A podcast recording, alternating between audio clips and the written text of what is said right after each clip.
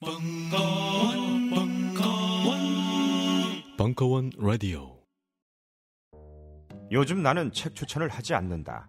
그래도 이 책은 추천하지 않을 수 없다. 나는 딴지일보 읽은 척 매뉴얼의 애독자였으니까. 이웃 시민. 고전은 직접 반려들어 읽는 게 가장 좋다. 그게 여의치 않으면 너부리의 읽은 척 매뉴얼을 읽어라. 읽은 척 매뉴얼은 고전들의 뒤틀린 소개이자 색다른 비평일 뿐만 아니라 그 자체로 고전과 맞먹는 유사 고전이다. 고종석. 그는 딴지일보 역사를 통틀어 가장 딴지적 글쟁이다. 김어준. 고전이 얼마나 재밌는가를 은하계에서 가장 재밌게 설명하는 책. 딴지 편집장 너브리의 고전문학 읽은 척 매뉴얼. 아직 고전을 모르는 분들께 그리고 이미 고전을 알고 있는 분들께도 강력 추천합니다. 지금 바로 전국 서점에서 만나보세요. 딴지 마켓에서 구입하는 분께는 저자 사인본을 배송해 드립니다. 안녕하세요. 딴지 마켓 조립 PC 전문 업체 컴스테이션의 이경식입니다. 혹시 알고 계십니까? 용산 선인상가에 빛나는 1층 130호. 제 머리 때문에 빛나는 건 아니고요. 저희 컴스테이션이 여러분들을 기다리고 있는 곳입니다. 2014년 가을 저희 컴스테이션은 전국의 컴퓨터 호객님들을 탈출시켜 주기로 결심했습니다. 더 이상 용산에서 어리버리하게 돌아다니지 않아도 될 우리 딴지스를 위해 신뢰와 정직함으로 컴스테이션이 선인상가 1층 130호에서 여러분들을 기다리고 있겠습니다. 친절함이 무엇인지 경험해보고 싶으신 분들은 주저하지 마시고 놀러오세요. 마음을 담아 설명드리겠습니다. 전국의 딴지스들이 엄지손가락을 치켜 세울 때까지 최선을 다하겠습니다. 지금 당장 궁금하시거나 나오시기 부끄러우신 분들을 위해 휴대전화도 개방해 놓겠습니다. 011-892-5568번 전화 주십시오. 고맙습니다. 컴스테이션은 조용한 형제들과 함께합니다.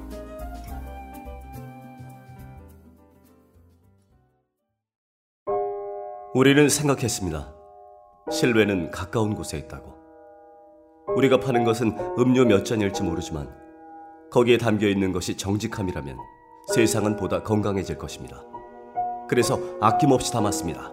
평산네이처, 아로니아 친, 친, 친. 지금 딴지마켓에서 구입하십시오.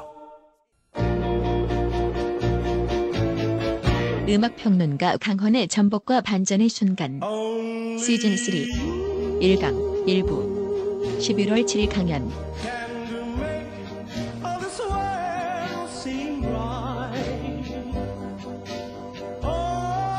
아, 이번 그 전복과 반전 시즌 3의 다섯 개 챕터는 어, 마음에 드실지 모르겠지만 굉장히 제가 생각할 때는 좀 재미있는 컨셉으로 잡혀 있습니다. 특히 오늘 첫 시간은 어, 사실 우리에게는 굉장히 익숙하나 사실상은 지금 현재 우리에게는 가장 익숙한 음악 문화이나 사실상은 잘 알지 못하는 어떤 그런 그 뿌리에 대해서 한번 짚어 보도록 할게요. 아마 어, 90년대에 10대를 보낸 세대 이후라면 우리가 흔히 흑인 음악이라고 얘기하는 이 문화에 대해서는 굉장히 자신 세대의 일종의 그 가장 친숙한 음악 문화일 것입니다. 그리고 이미 1990년대 이후에 또 조금 더 올라간다면 1983년에 마이클 잭슨의 스릴러 앨범이 전 세계를 평정한 이후에 이 흑인 음악은 어, 전 세계 대중음악의 가장 중요한 주류 백인들의 락 음악을 거의 대항하거나 넘어서는, 넘어서는 수준의 가장 강력한 세계 대중음악의 공통 언어가 되었습니다. 오늘은 바로 그 흑인 음악이 어떻게 해서 어 이제 본격적인 어떤 그 세계 시장을 향한 선언 그리고 어떤 그 지배를 그 만들기 위한 루, 예술적인 어떤 그런 어 토대를 어떻게 만들어 왔는지를 알아보는 시간을 갖도록 하겠습니다. 어쩌면 이것은 1960년대 이후로 어 대중음악이 아니라 전 세계 음악계의 가장 정말 통렬하고도 거대한 어떤 전복과 반전의 순간일지도 모르겠습니다. 오늘 이 첫 번째 강연의 제목은 Say It Loud, I'm Proud, I'm Black이라는 말입니다. 해석은 다 되시죠? 음. 사실 이거는 어떤 가수 제가 아주 좋아하는 가수의 노래 노랫말이에요. 여러분 혹시 제임스 브라운이라는 가수 아시나요? 예, 아시는 분은 최소한 47세 이상이거나 아니면 29세 미만일 수도 있습니다. 이 사람은 60년대를 대표하던 어떤 흑인 소울 가수예요. 어, 별명은 Mr. Dynamite였습니다. 어, 이 사람은 참 재밌게도 데뷔 앨범을요 라이브 앨범으로 냈어요. 그리고 그 라이브 앨범이 빌보드 차트 앨범 차트 2위까지 올라갑니다. 저는 그 이 사람이 두 장짜리 LP 라이브 이 라이브 앳 아폴로라는 앨범을 참 어릴 때 굉장히 좋아했었는데요. 이 63년 이 라이브 앨범은 들어보면 그냥 소리만 들리는 거잖아. 이게 뭐 DVD가 아니잖아요. 근데 LP로만 들어도 정말 그 현장에서 이 새끼가 무슨 지랄을 하고 있는지가 느껴질 정도의 정말 이 엄청난 에너지를 무대의 에너지를 느끼게 만드는 바로 그 사람의 노래 제목이자 노랫말입니다. 근데 큰 소리로 외쳐라. 내가 흑인인 게 자랑스럽다. 이 말은 그냥 평범한 말인데요. 사실은 이게 60년대가 되기 전까지 미국 사회에 미국 사회 흑인 유색인이 할 수 있는 말이 결코 아니었습니다. 아니 저런 말을 아, 한다는 것 자체가 받아들이지 않는 어떤 어, 그런 금기의 말이죠.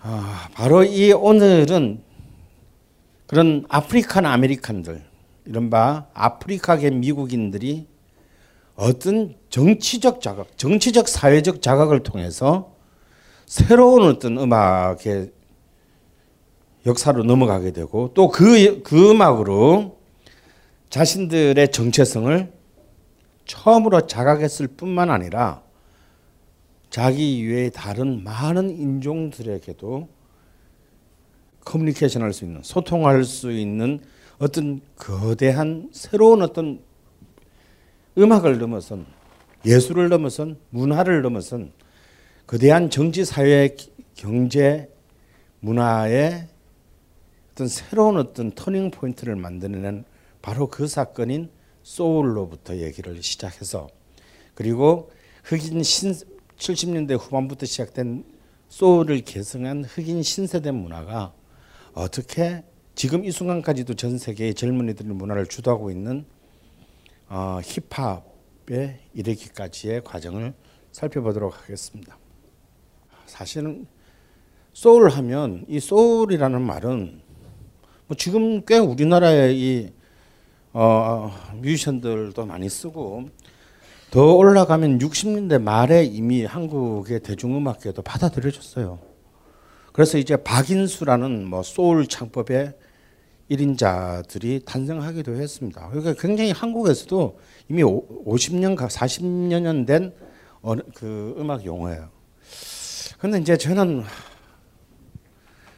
그리고 이 힙합은 이미 제가 뭐 설명하지 않아도 여러분이 이미 다 너무 잘 아시는 어떤 용, 익숙한 용어겠죠. 근데 이 소울, 소울과 힙합이라는 것은 사실은 이미 용어 자체가 굉장히 논쟁적인 용어입니다. 그냥 다른 그 앞의 경우와는 달리 재즈라든지 로큰롤이라든지 이런 경우랑 달리 이 말 자체가 음 사실은 음악만을 지칭하는 말이 아니기 때문이에요. 그래서 단순히 음악이나 음악 장르, 음악 테크닉, 음악 스타일을 얘기하는 것이 아닙니다.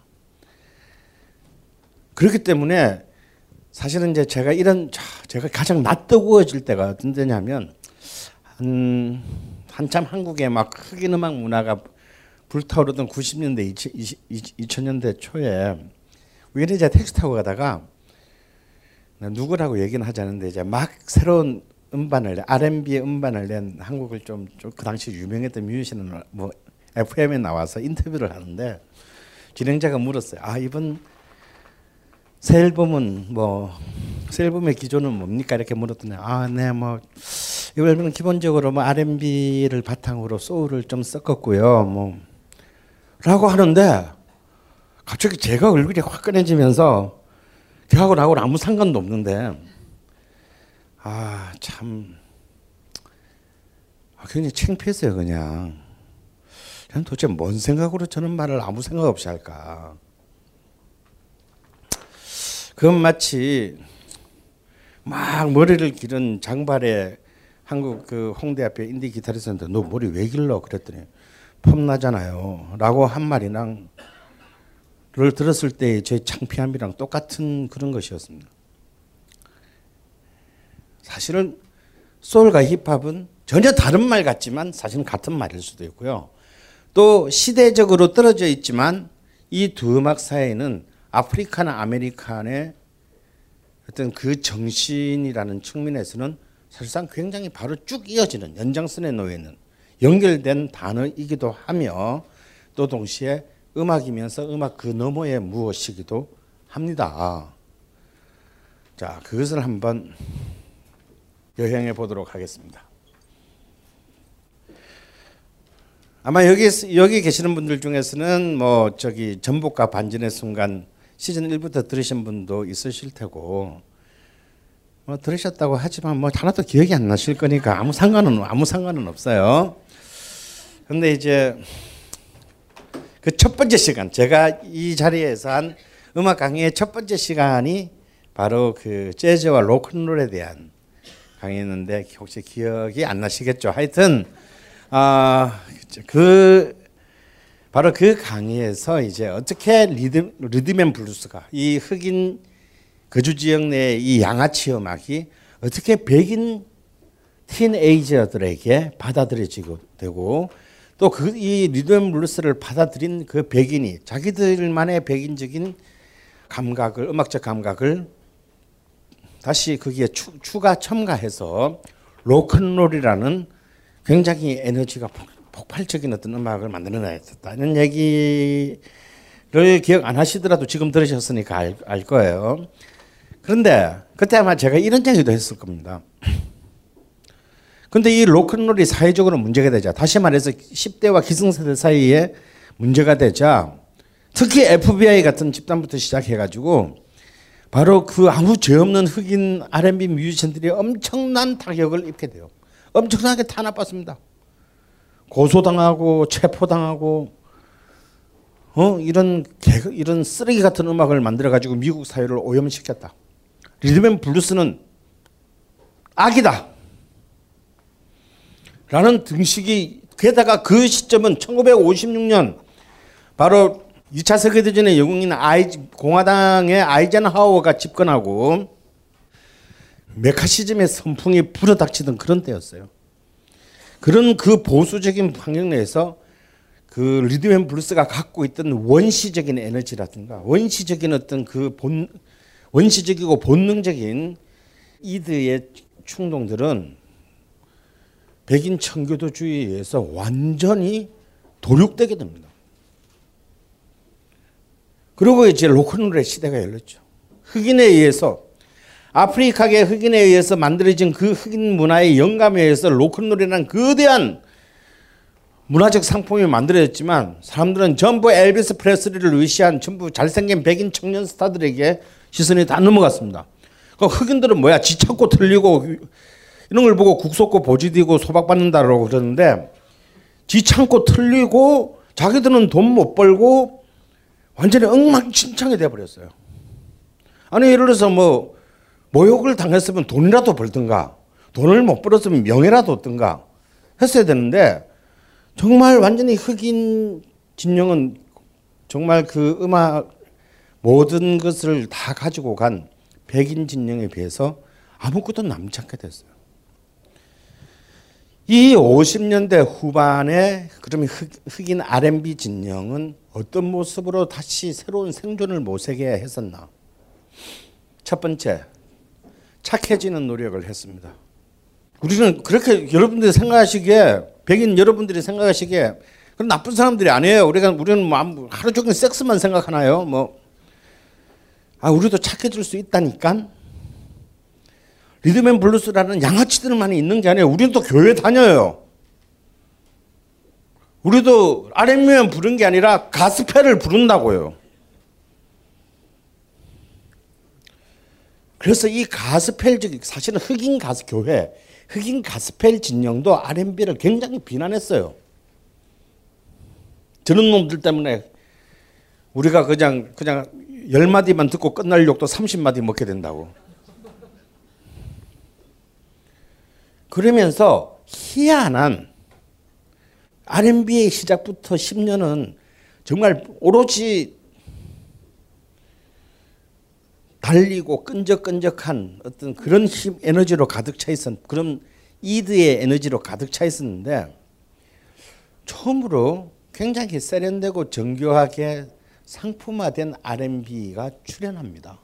그것도 약간 교회 스타일로 보통 교회 보면 이제는 리드 보컬이 있고 그 옆에 이렇게 코러스들이 들이 있잖아요. 뭔가 그런 스타일의 R&B들이 출연하게 돼요. 그 중에서도 가장 인기 있었던 이런 바 보이 그룹 걸그룹들이 등장하게 되는데 가장 인기 있었던 남 그 그룹은 더 플래터즈였습니다.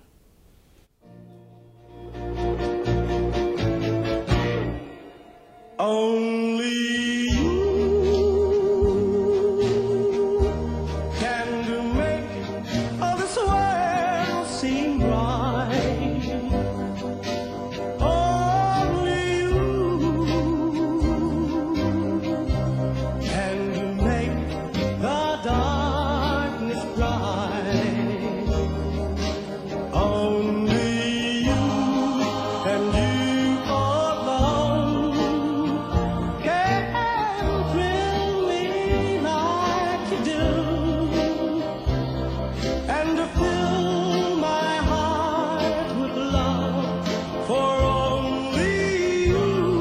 오대목이 this.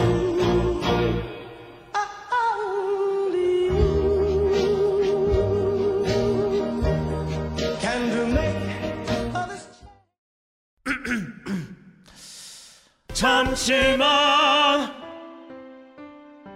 안녕하세요. 저는 바다니 가득의 성재훈입니다. 보통 오뎅, 맛살, 핫바 등 다양한 이름의 어묵을 간식으로 때로는 반찬으로 많이 드시는데요. 그게 대부분 밀가루로 만들어졌고 기름에 튀기기 때문에 칼로리가 높아지더라고요. 그래서 저희는 어육 함량이 높으면서 기름에 튀기지도 않는 맛과 건강을 생각한 그런 어묵 한번 만들어 보고 싶었습니다. 그런데 이렇게 만들다 보니 팔아도 남는 게 없더라고요. 여러분, 저희가 정직하게 만든 어묵을 딴지 마켓에서 계속 판매할 수 있게 많은 관심 부탁드립니다. 정성을 담아 쪄서 만든 어묵 감아볶고 여러분의 관심이 필요한 정직한 먹거리입니다. 잠시만 우리 이제 어묵 먹어요 맛있는 가마복고 이 파란색은 쉽게 만들 수 없습니다.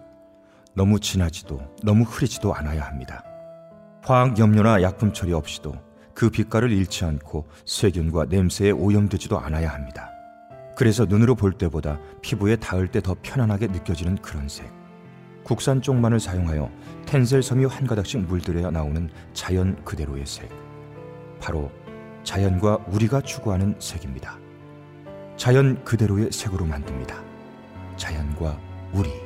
광고로는 다 보여드리지 못하는 쪽빛의 아름다움을 딴지마켓에서 감상해 보세요.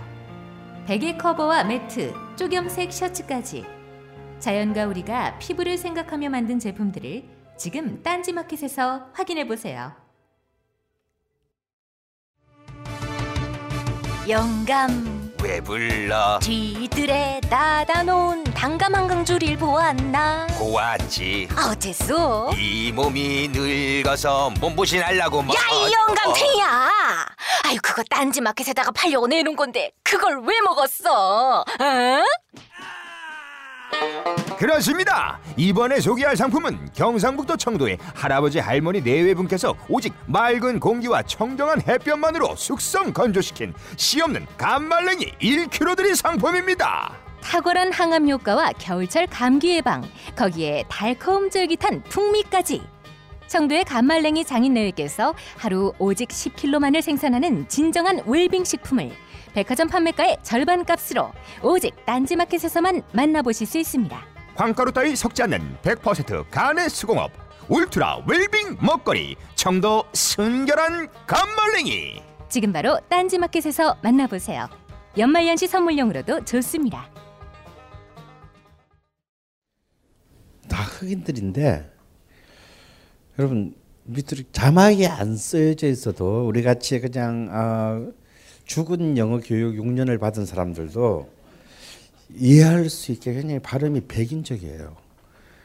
엘비스 프레슬리는 백인인데 알아듣기 힘든 흑인 발음을 했는데 이들은 흑인들인데 굉장히 그 마치 백인 스탠더드 팝 가수와 같은 명료한 백만 여기 보면 그 관객들이 이제 굉장히 중산층 백인들이 아무런 위화감 없이 이 자리에 앉아 있는 것을 볼 수 있죠. 왜냐하면 사실은 이때까지만 하더라도 비록 흑인 음반 시장은 1902차 세계대전 이후부터 많이 성장했습니다.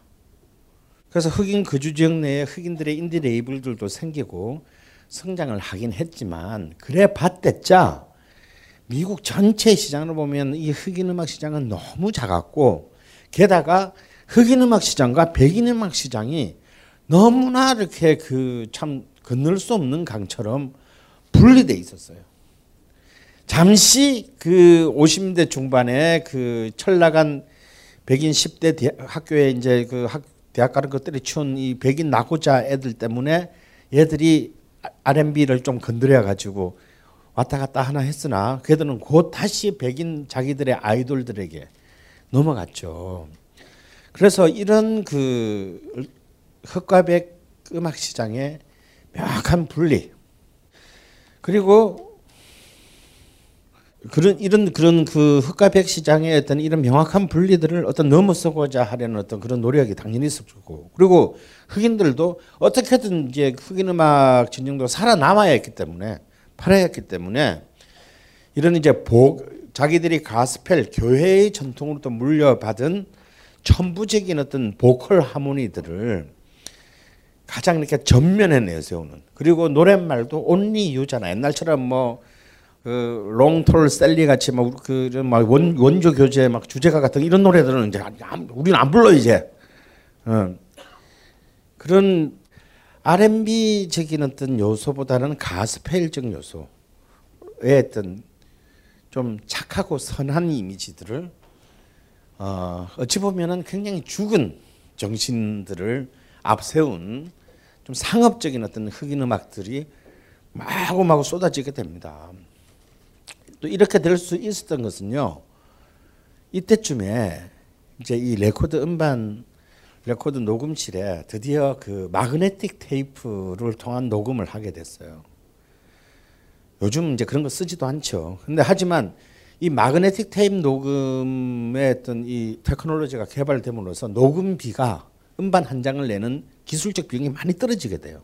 왜냐하면 마그네틱 테이프는 지금 NG가 나도 다시 지우고 앞으로 그 위로 다시 또 쓸 수 있잖아요. 그래서 이 낮아진 또 제작비가 많은 흑인들의 음반들을 낼 수 있는 어떤 그런 이제 그 BP를 낮출 수 있는 또 그런 산업적인 어떤 기술적인 요인도 있었습니다.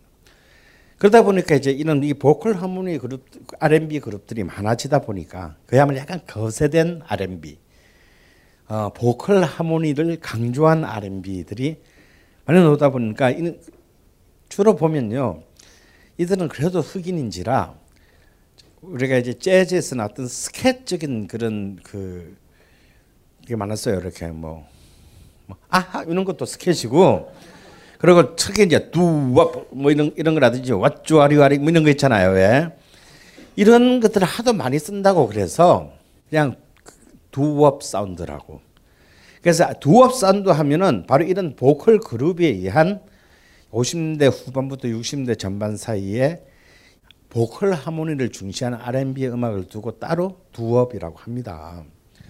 그래서 이 그룹들이요 한때 50 한 9년 60년에는 미국 전역에 만 5천 개쯤 있었다고 해요.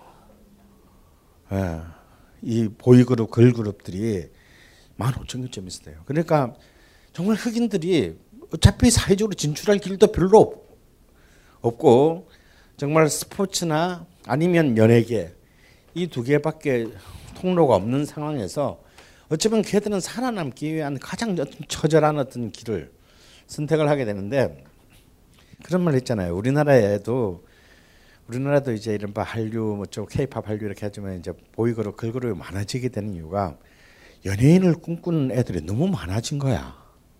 가수를 꿈꾸는 애들이.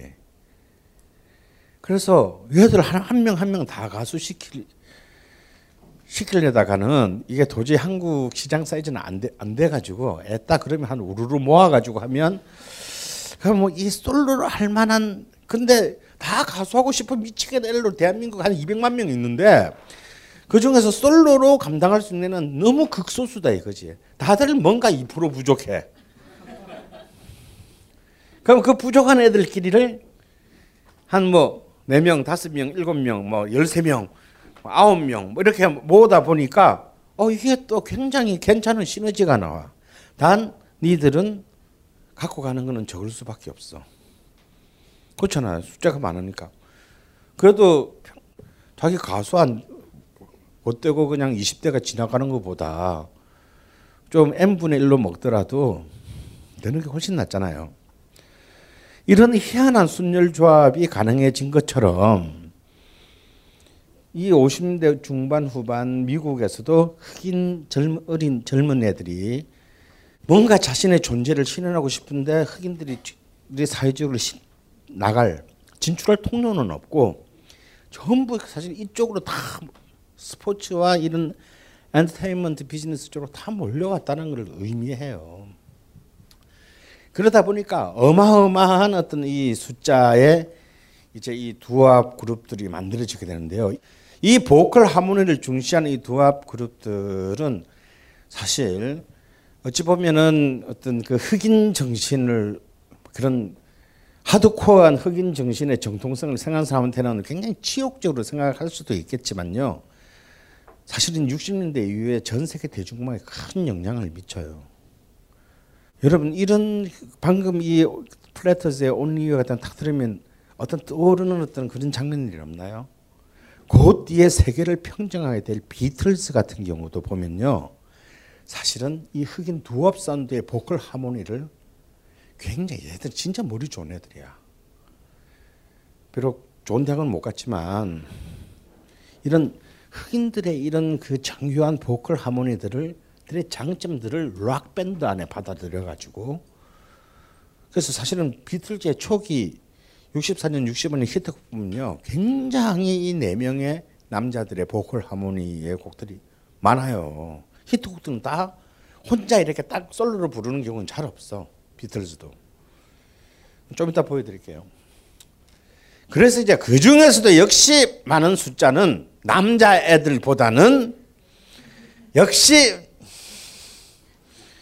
걸이다 얘가 걸. 예? 그래서 정말 이 60대 초반에는요 걸 그룹이라는 우리 아, 걸 그룹 하면 아니 우리 소녀시대 뭐 카라 이렇게 딱 떠오르겠지만요 이 걸 그룹이라는 말이 이때 처음으로 공식적으로 만들어지고 아예 걸 그룹이라는 장르까지 생길 정도로 이 걸 그룹이 이때 어마어마한 물론 지금 이런 생각하는 막그그 그 걸 그룹과는 좀 달라요. 예. 한국의 걸 그룹은 완전히 이렇게 그 내가 보기에는 거의 서커스 수준으로 이제 저는 처음에 그 소녀시대가 나와가지고 막 그거 발 있잖아 그거 막 다 아는 거 저는 그냥 그냥 정지했어요. 아니 어떻게 아홉 저렇게 딱 맞춰서 할 수 있지? 정말 그 표양별의 대사 가사 대사대로 하자면 얼마나 맞았으면 저렇게 할 수 있지? 뭐 이런 거 있잖아요. 근데 이때 걸그룹은 그런 거 없어. 그런 아크로바틱한 어떤 그런 건 없고 주로 입으로 다 때우는 거죠. 근데 이런 걸그룹들이 어마어마하게 만들어지게 되는데요. 그 중에서 음 이제 나중에 모타운이라는 신화를 만들게 되는 마블레츠라는 걸그룹의 Please Mr. Postman이라는 노래를 들어볼게요. 61년에 발표는 어, 뭔가 제목이 낯익은데? 라고 하시는 분들은 나중에 비틀즈가 이 노래를 리바이벌 합니다. 그래서 사실 우리에게는 비틀즈 노래 더 많이 알려졌지만 오리지널은 바로 흑인 걸그룹의 것이다라는 거. 그래서 제가 비틀즈 버전 비틀즈 버전하고 마블레츠 버전을 어, 동시에 준비를 했으니까 여러분 한번 이 오리지널과 가리지널의 차이를 한번 어, 보도록 하겠습니다.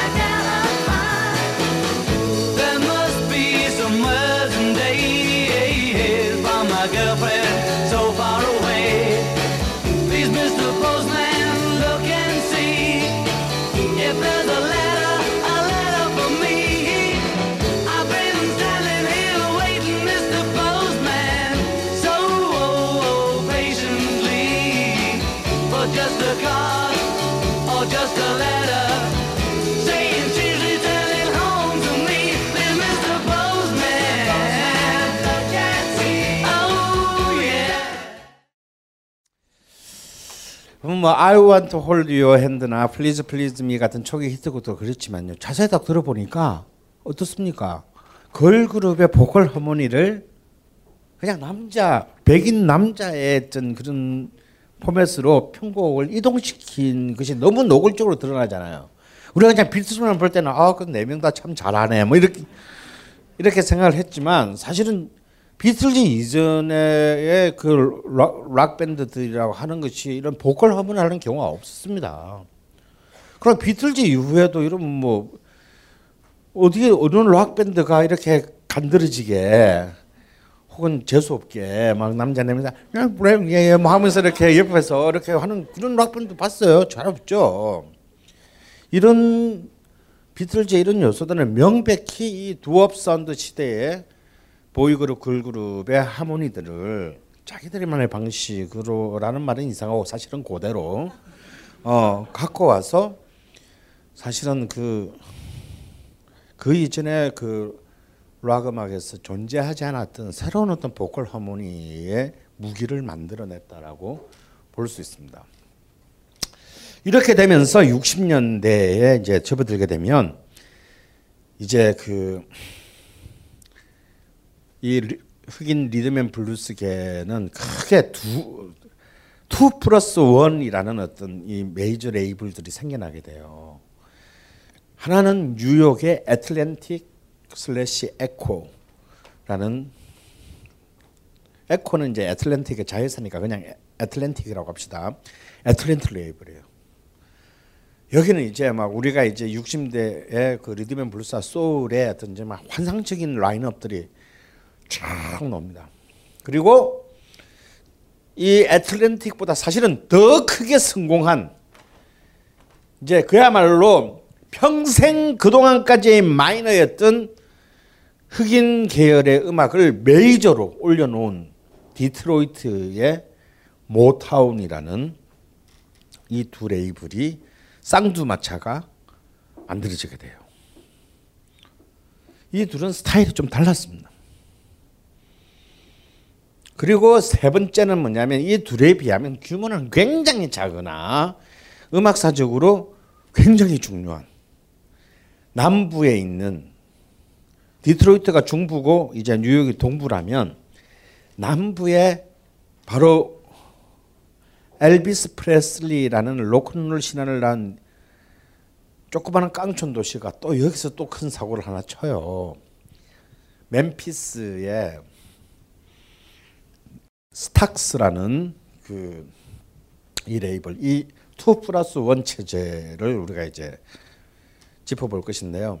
이 스탁스가 중요한 이유는 애틀랜틱이나 모타운에 비하면 이 규모 면에서는 형편없이 작은 거였으나 바로 이 스탁스를 통해서 이제 이 60년대에 흑인 음악이 거대한 어떤 거대한 전환 다시 말해서 소울이라는 정말 그 이전까지의 그 미국 사회에서 구경할 수 없었던 흑인들이 드디어 어떻게든 그 백인들의 들 옆에 껴서 기생하려던 흑인이 아니라 당당한 흑인. Black is beautiful이라고 말할 수 있는 흑인. 그리고 그냥 분리해서 우리 그냥 흑인들끼리 나라를 세우자. 미국 그냥 주 하나 내놔. 라고 말할 수 있는 흑인. 바로 그런 새로운 흑인 음악의 시대를 여는 그 명화가 만들어진 곳이 바로 이 스탁스입니다. 그래서 이 애틀랜틱과 모타운 그리고 스탁스 이 세 개를 통해서 한번 좀 더 짚어보기로 하죠. 바로 이 애틀랜틱을 사실 이 애틀랜틱을 만든 만든 이 음반사 사장은요 뉴욕에 터키계 미국인이에요. 이름도 못 외워 막 이상해 막 존나 길어. 터키계 미국인 터키계 미국인 형제 둘이 가 슬립한 그냥 뭐 그러니까 사실은 이제 완전히 이제 그 삐짜 회사였는데 이게 50년대 말부터 폭발적인 이제 그 스타들을 내놓기 시작합니다. 그 첫 번째 인물은요. 바로 어쩌면 우리가 말하는 흑인 음악사라고 하는 것은 흑인 아, 정확히 말하면 흑인 스타 음악사라고 하는 것은 바로 이 미국 대중에서 이 산업으로부터 시작된 이름이죠. 레이 맹인 맹인 그 가수 레이 찰스였습니다. 사실 이 레이 찰스만 하더라 처음 이 어, 등장했을 때만 하더라도요. 레이 찰스는 그 앞에 흑인 재즈 피아니스트이면서도 보컬리스트였던 아 갑자기 그 사람 이름이 생각이 안 나지? quizás quizás quizás 막 부르고 막 야, 냇 킹 콜. 어, 이 그냥 아주 부드러운 흑인이지만 굉장히 부드러운 발라드를 부르면서 또 사실은 냇 킹 콜은 우리가 그냥 스탠다드 가수로만 알고 있지만 본래 냇 킹 콜은 뛰어난 재즈 피아니스트예요. 그 사람은 재즈 피아니스트로서 먼저 데뷔를 한 사람인데 그냥 네킹콜의 짝퉁 으로 이렇게 해서 레이 찰스는 이렇게 굉장히 오랫동안 사실은 그 많은 어떤 그 무명의 밑바닥을 경험했었어요. 근데 이 네킹콜 네킹콜에 그냥 뭐 그렇고 그런 복제품에 불과했던 레이 찰스가 자신의 이름을 그리고 자신의 예술 세계를 획득하게 되는 가장 큰 분기점은 뭐냐면 그가 그냥 냇 킹 콜 약간 백인화된 어떤 그런 발라드 보컬을 흉내내는 것을 벗어나서 리듬앤 블루스와 가스펠이라는 흑인 음악 본류를 자신 정말 자기 자신으로 돌아 자기 자신의 근원으로 돌아간 거죠. 그래서 너무 이쁘게 노래 부르려 그러지 말고 아 씨발 그냥 너답게 응? 너 DNA가 갖고 있는 바로 그, 그 속에 있는 걸 그냥 그대로 내질러 봐봐. 이제 이 애틀랜틱의 위대한 프로듀서인 제리 웩슬러의 조언을 받아들여서 그냥 어차피 눈에 뵈는 게 없는데 진짜 막막 질렀어요. 질렀는데 어 이게 이때부터 그냥 그저 그런 어떤 재능으로 평가받던 레이 찰스의 본령이 이때부터 나오기 시작. 이 사람은 역시 지 쪼대로 살아야 되는 거야. 아 마누라랑 애들이 집에 연말 분위기 좀 내보라는데 돈도 없고 어쩌지? 아, 우리 매장 크리스마스 장식해야 되는데 비싸고 부피도 크고 디자인도 다 거기서 거기야. 아, 짜증나. 그 여자 넘어올 듯안 넘어오네 뭔가 시선을 확 끌만한 로맨틱한 선물 없을까? 여러분의 이 모든 고민을 해결할 단 하나의 아이템이 딴지마켓에 있습니다. 플로리스트 김기련의 DIY 크리스마스. 부담스럽지 않은 크기에 합리적인 가격. 선생님이 직접 만든 unique한 수제 장식물에 가족들과 함께 만드는 재미까지. 얼마 남지 않은 크리스마스. 플로리스트 김기련의 DIY 크리스마스 아이템과 함께 맞이하세요. 잘 사요. 각종 사회 비리와 거짓말에 처절한 똥침을 날려온 딴지일보가 마켓을 열었습니다. 기자들이 검증해 믿을 수 있는 상품들을 은하계 최저가로 판매하여 명랑한 소비문화 창달에 이바지할 딴지마켓. 이제 신뢰를 쇼핑하세요. 주소는 마켓.딴지.com.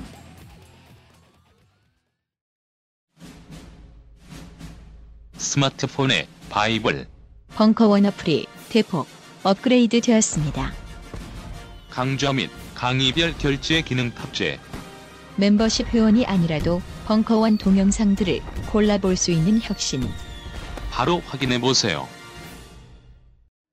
그러면서 이때부터 이제 레이 찰스의 이제 이 광풍의 시대가 몰아치는데 뭐 여러분 너무나 잘 아는 노래를 한번 제가 이거 들려드리는 이유가 뭐냐면요. 이 노래야말로 블루스로부터 시작해서 가스펠, 리듬 앤 블루스로 이어내려온 흑인 음악을 구성하는 모든 음악적 요소가 이 안에 다 들어있어요. 가령 전형적인 어떤 그 블루스가 갖고 있는 call and response, 선창과 답창, 음? 그런 어떤 그 call and response 같은 민요적인 특성이라든가, 그 다음에 어떤 이 가스펠적인 어떤 그런 경건함과 웅장함이라든가, 이 모든 요인들이 사실은 이 노래 안에 다 들어 있고, 그리고 이 노래는요 제일 중요한 거 백인 어른들 이 흑인에 대한 어마어마한 편견을 갖고 있던 백인들이 드디어 흑인판을 레코드 방에서 사게 만든 첫 번째 분기점이었다라는 겁니다.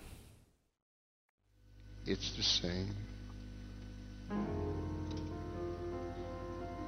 It's the same. I can't stop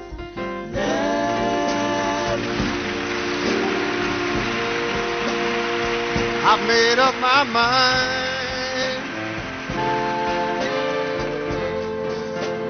to live in memory of a lonesome time.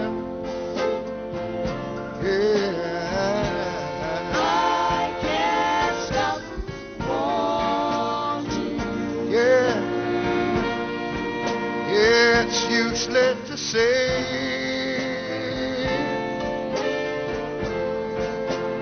So I'll just live my life. 레이 찰스는 바로 우리 리듬 앤 블루스 시간 로큰롤 그 강의 시간에 얘기했던 제가 가장 위대하다고 생각하는 흑인 리듬 앤 블루스맨인 클리, 어, 리틀 리차드와 똑같은 조지아주 남부 애틀랜타가 있는 조지아주 출신이에요. 이 조지아가 굉장히 사실은 이때부터 이제 그 이 흑인 큰 인물들을 많이 냅니다 음악사에서 그렇게 해서 이제 이 뉴욕에 와서 이제 드디어 성공을 거두게 되는데요. 이 레이 찰스로 인해서 드디어 리듬앤 블루스계 악 그리고 가스펠 선 이 두 개의 완전히 흑인 진영 안에서 딱 나눠졌던 이 두 개가 이제 드디어 서로 화해하고 만나게 되는 역사적인 계기를 마련하게 돼요. 다시 말해서 이제 드디어 가스펠 흑인 가스펠 가수들도 이제 리듬앤 블루스계에 진출을 하고 리듬앤 블루스계의 양아치들도 일종의 복음주의의 인도를 따르고 아, 우리 우리 더 이상 위험한 사람들이 아닙니다. 이제 이런 블루스와 이 가스펠 사이에 가교들을 놓게 되는 것입니다. 그리고 이제 사실은 그 뒤에 오게 되는 수많은 리듬앤 블루스, 소울, 프랭크, 펑크, 나중에 힙합의 수많은 그 흑인 뮤지션들이 가장 사표로 삼는 나, 는 보통 이제 락커들은 백인 락 음악 하는 애들은 전부 다 일단 기본적으로 어 엘비스 프레슬리를 잡거든요. 그러니까 하물며 밥 딜런마저도요 전혀 전혀 이쪽 계열하고 상관이 없을 거다. 밥 딜런도 너 음악 왜 시작하는? 엘비스처럼 유명해지고 싶었어요. 비틀즈 보고 이러면 엘, 엘비스 프레슬리 때문에 우리가 얘기했습니다. 물론 절대 롤링스톤즈는 그렇게 얘기하지 않았죠. 그렇지만 거의 대부분의 그 이후에 락커들의 엘비스를 얘기하듯이 그 이후에 수많은 흑인 뮤지션들이 어떤 자신의 음악적 뿌리의 출발점은 레이 찰스다. 라고 얘기할 만큼 어찌 보면 왜냐하면 재즈만 하더라도 사실 너무 전사 선사 시대 때 얘기야 이들에게. 그러니까 이제 6, 7, 8, 90년대의 뮤지션들에게 근대적 의미에서 현대적 의미에서 자신의 어떤 그 음악적 뿌리의 출발점이 다 레이 찰스로부터 수렴된다는 거예요. 그래서 사실은 뭐 제가 뭐 한 곡 맛뵈기로만 들었지, 들, 들려드렸지만요. 레이 찰스 Greatest Hits 이런 앨범이잖아. 어, 그런 거 하나 한번 쫙 들어보세요. 진짜 정말 세상에서 이렇게 노래 잘하는 사람이 있을까? 제가 볼 때는 김건모가 번개를 맞으면 저렇게 부르겠다. 어. 어. 어, 이건 김건모에 대한 굉장히 높은 평가를 말하는 겁니다. 절대 비하가 아니에요. 그런 정도의 굉장한 정말 굉장한 좋은 명곡들이 많으니 한번 꼭 들어보시기 바랍니다. 이 애틀랜틱 레코드는요. 이 레이 찰스로부터 시작해 가지고 이 사람이 나오는 바람에 완전히 또 완전 대박이 나요. 레이 찰스와 더불어서 백인 흑인 청중들뿐만 아니라 백인들에게도 절대적인 어떤 그 인기를 누렸던 샘 쿡이 등장합니다. 그래서 또 이 샘 쿡이 애틀랜틱 레코드, 애틀랜틱 레코드는 먹여 살려요. 근데 샘 쿡은 26살 때 LA의 어떤 모텔에서 총 맞아 죽어요. 그래가지고 이제 더 많이 팔아주지는 못했습니다. 그리고 이제 그 왜, When a man, 뭐, When a man loves 뭐, beautiful woman인가, 뭐, 와, 뭐, 이상하게 부른 그 흑인 남자 있잖아요. 퍼시 슬레지.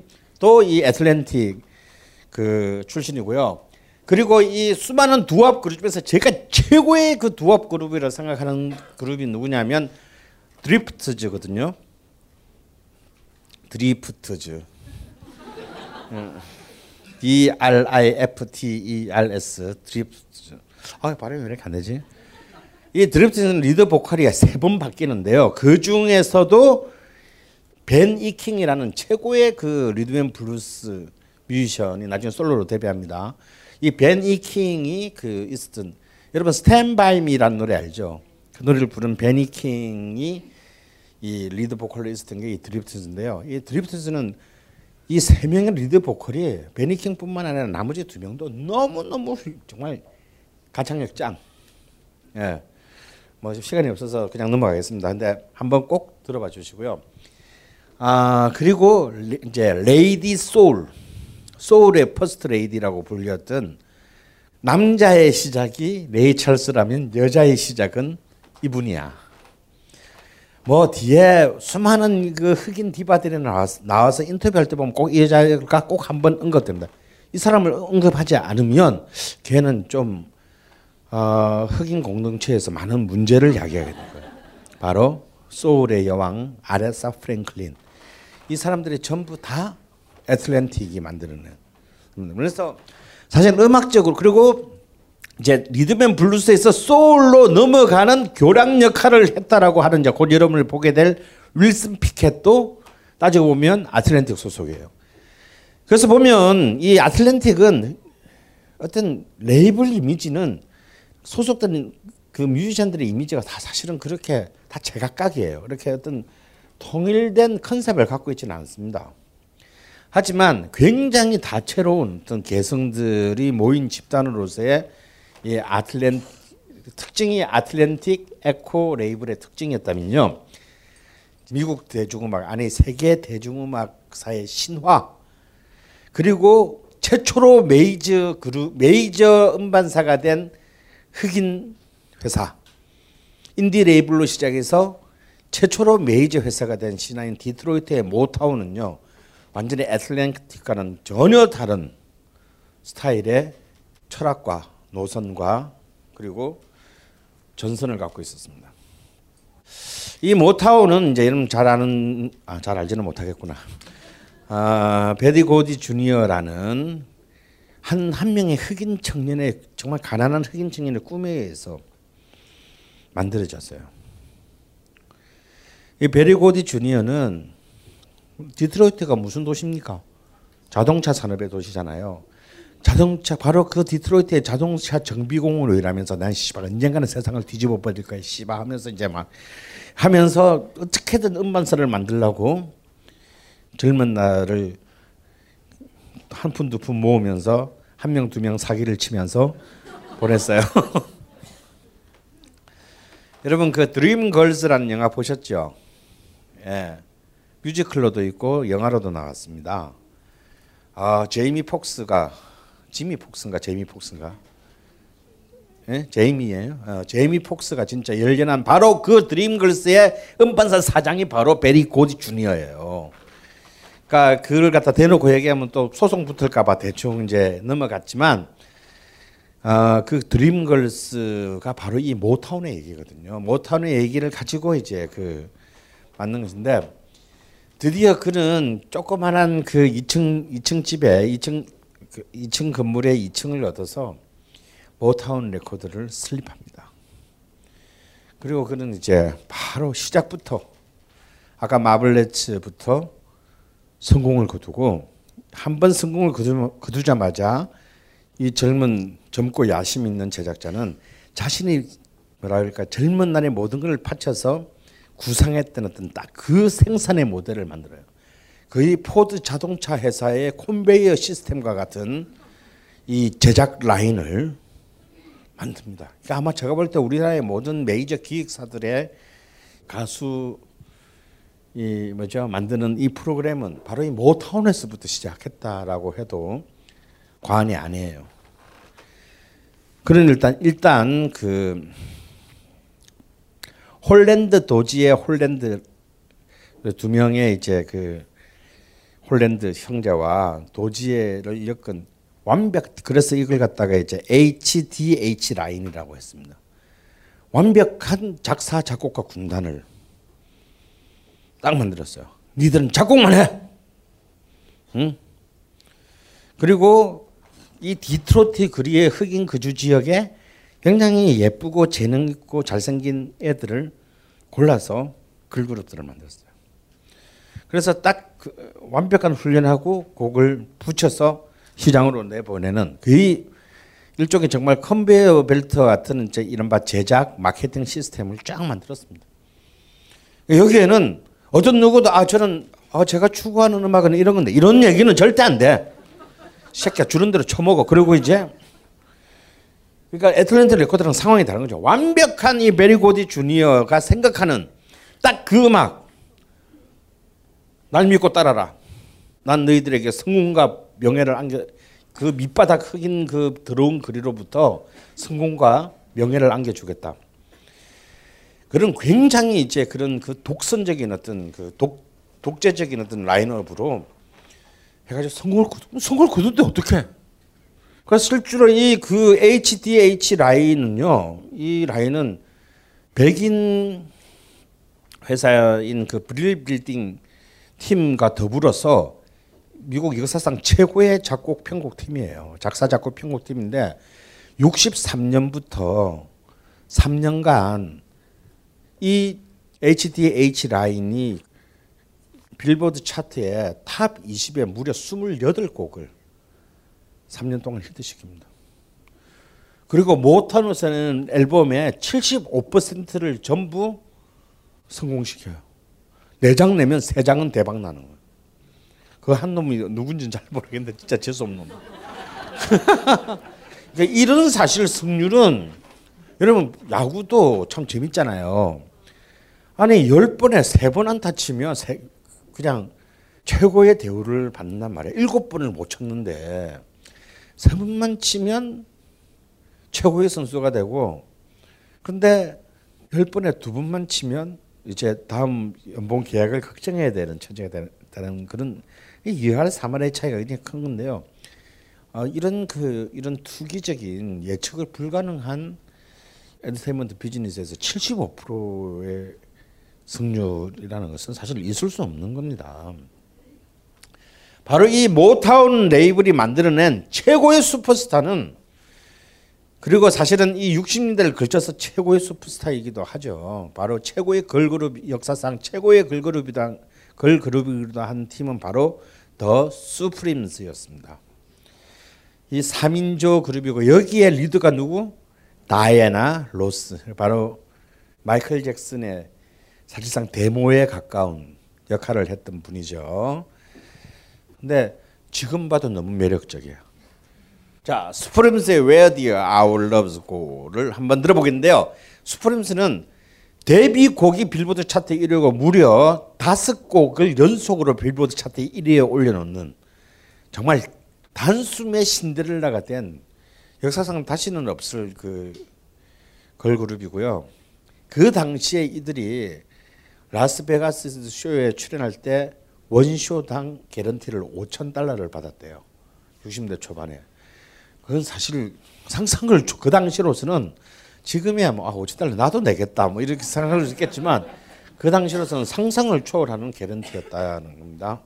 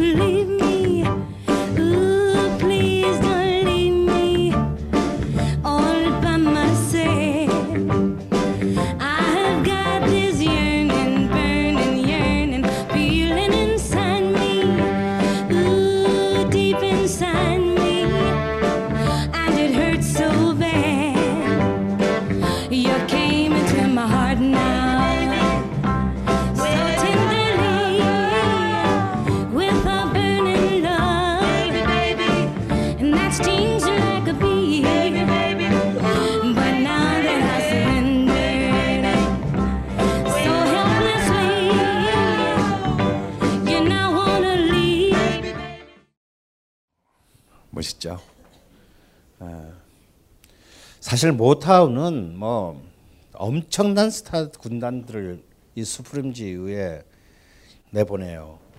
뭐 남자 그룹으로는 이제 템프테이션스, 포탑스, 우리나라에서도 굉장히 그 60대 70대 인기를 누렸던 그룹들이고요. 그리고 무엇보다도 나중에 소울의 진정한 어, soul man이 되는 마빈 게이. 어, 이 마빈 게이는 이제 또 이 저 애가 멋있게 생겨서 멋있게 생겨가지고 이, 이 흑인 음악계의 황제가 된 베리 고디 주니어의 여동생과 결혼을 해가지고 모타운과 아예 패밀리가 돼가지고 이제 성을 거두고 다음에 스티비 원더 그리고 또 역사의 전설이 되는 이제 잭슨 5 마이클 잭슨이 10살 때 여기서부터 모타운에서 시작했다는 사실. 이런 살벌한 애들을 쭉 그냥 막 끝없이 만들어내요. 그래서 67년에 딱 되면요. 모타운이 모타운 레이블의 수입이 3천만 달러를 넘었습니다. 그 당시로서는 무시무시한 내가 돈을 긁어 모았다. 그냥 이렇게 생각하면 될 것 같아요. 그렇게 해서 이제 드디어 흑인들이 단순히 이제 뭐 어떻게 백인들이 지배하고 있는 음반 산업에 비굴하게 낑겨 가지고 뭐 저도 파는 장만 내주시면 제가 그냥 10년 동안 하라는 대로 다 할게요. 뭐 이런 시대가 끝난 거예요 이제. 물론 이 모타운이라는 회사는 정말 이, 이 정말 그 말기 안 통하는 전설적인 독재자에 의한 전횡으로 이루어져 있지만 어쨌거나 이것은 흑인 형제들의 회사였다라는 거예요. 그 바로 몇 년, 5년 전만이라도 꿈도 꿀 수 없는 일을 신화를 이 모타운은 만들어냈습니다. 모타운이 어떤 하나의 기업적 형태로 시장의 어떤 그 지배의 방식으로 60년대 흑인의 이제 정말 그야말로 경제적 독립을 만들어냈다면 멤피스의 스택스 레이블은요 드디어 여기에 흑인의 영혼을 담는 소리를 만들어내게 돼요. 본래는 애틀랜틱 소속이었으나 왜 뭐가 이 맛도 아니고 저 맛도 사실은 이제 어떤 이제 저도 이제 뭐 이래저래 본의 아니게 프로듀스를 한 적이 많은데 프로듀스를 할 때 제일 괴로운 점이 뭐냐면 어 이거 대, 이거 김수영식의 표현으로 하자면요 스랍을 닫을 때 딱 들어맞는다는 느낌 있잖아요. 그럴 때가 옵니다. 그리고 아예 스랍이 안 들어가는 그럴 때가 와요.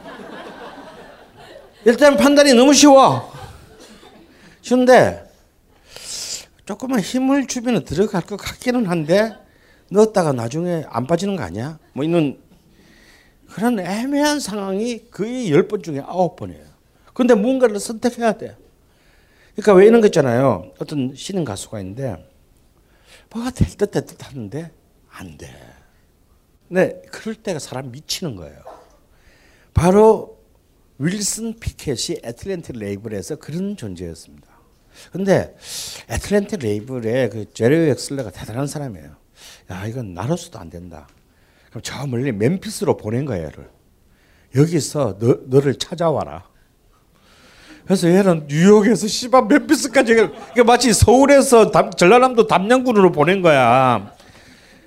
담양군 가가지고 대나무 숲을 보면서 뭘 깨우치라는 거야. 이러면서 이제 가는데 이것이 그 생애 그리고 흑인 음악 60년대 흑인 음악의 역사에서 굉장히 중요한 사건이 돼요. 드디어 이제 이런 자 모타운은 딱 음악을 들어보면 어떻습니까? 다이아나 로스나 수프림스의 보컬이나 이 수프림스의 하모니를 들어보면 정말 흑백 상관없이 누구나가 들어도 달콤한 소프트한 멜로우 사운드였지 않습니까? 그런데 여과 없이 본래 가지고 있었던 흑인 음악의 그 도발성 그리고 어떤 그런 그 육체적인 어떤 그런 본능성이 이 스탁스의 사운드에 의해서 만들어지게 돼요. 자 여기서 만들 이 스탁스에서 재련된 어, 윌슨 피켓의 In the Midnight 한밤중에 이 노래는요 사실 노래 가사는 별거 없어 그냥 한밤중에 그냥 애인 만나러 가는 얘기야. 그런데 이 노래가 바로 소울로 가는 역사적인 분기점이 된다라고 나중에 수많은 평론가들이 지적하는 바로 그 순간이 됩니다. 도대체 뭘 가지고 그러는지 자 여러분 앞에서 앞에서 쭉 보았던 풍경과 사운드와 지금 이 In the Midnight Hour에서는 뭐가 달라진지를 한번 감상해 보십시오.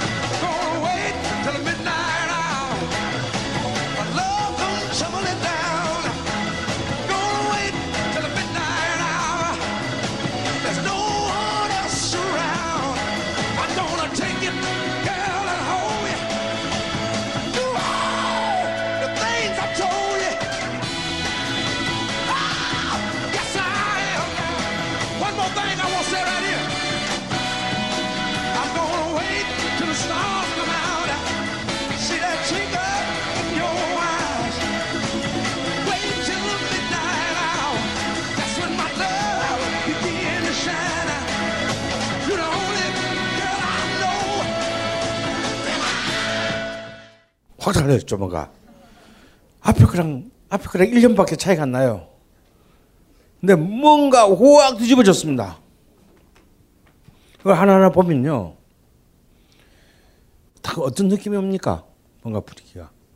뭐 구체적으로 들어 우리 어차피 구체적으로 못 들어가니까 그냥 대충 두루뭉실하게 그냥 꼴리는 대로 때려 맞추면 뭔가 이 분위기가 앞에 거랑 너무 다르다라는 거 느끼겠잖아요, 여러분들도.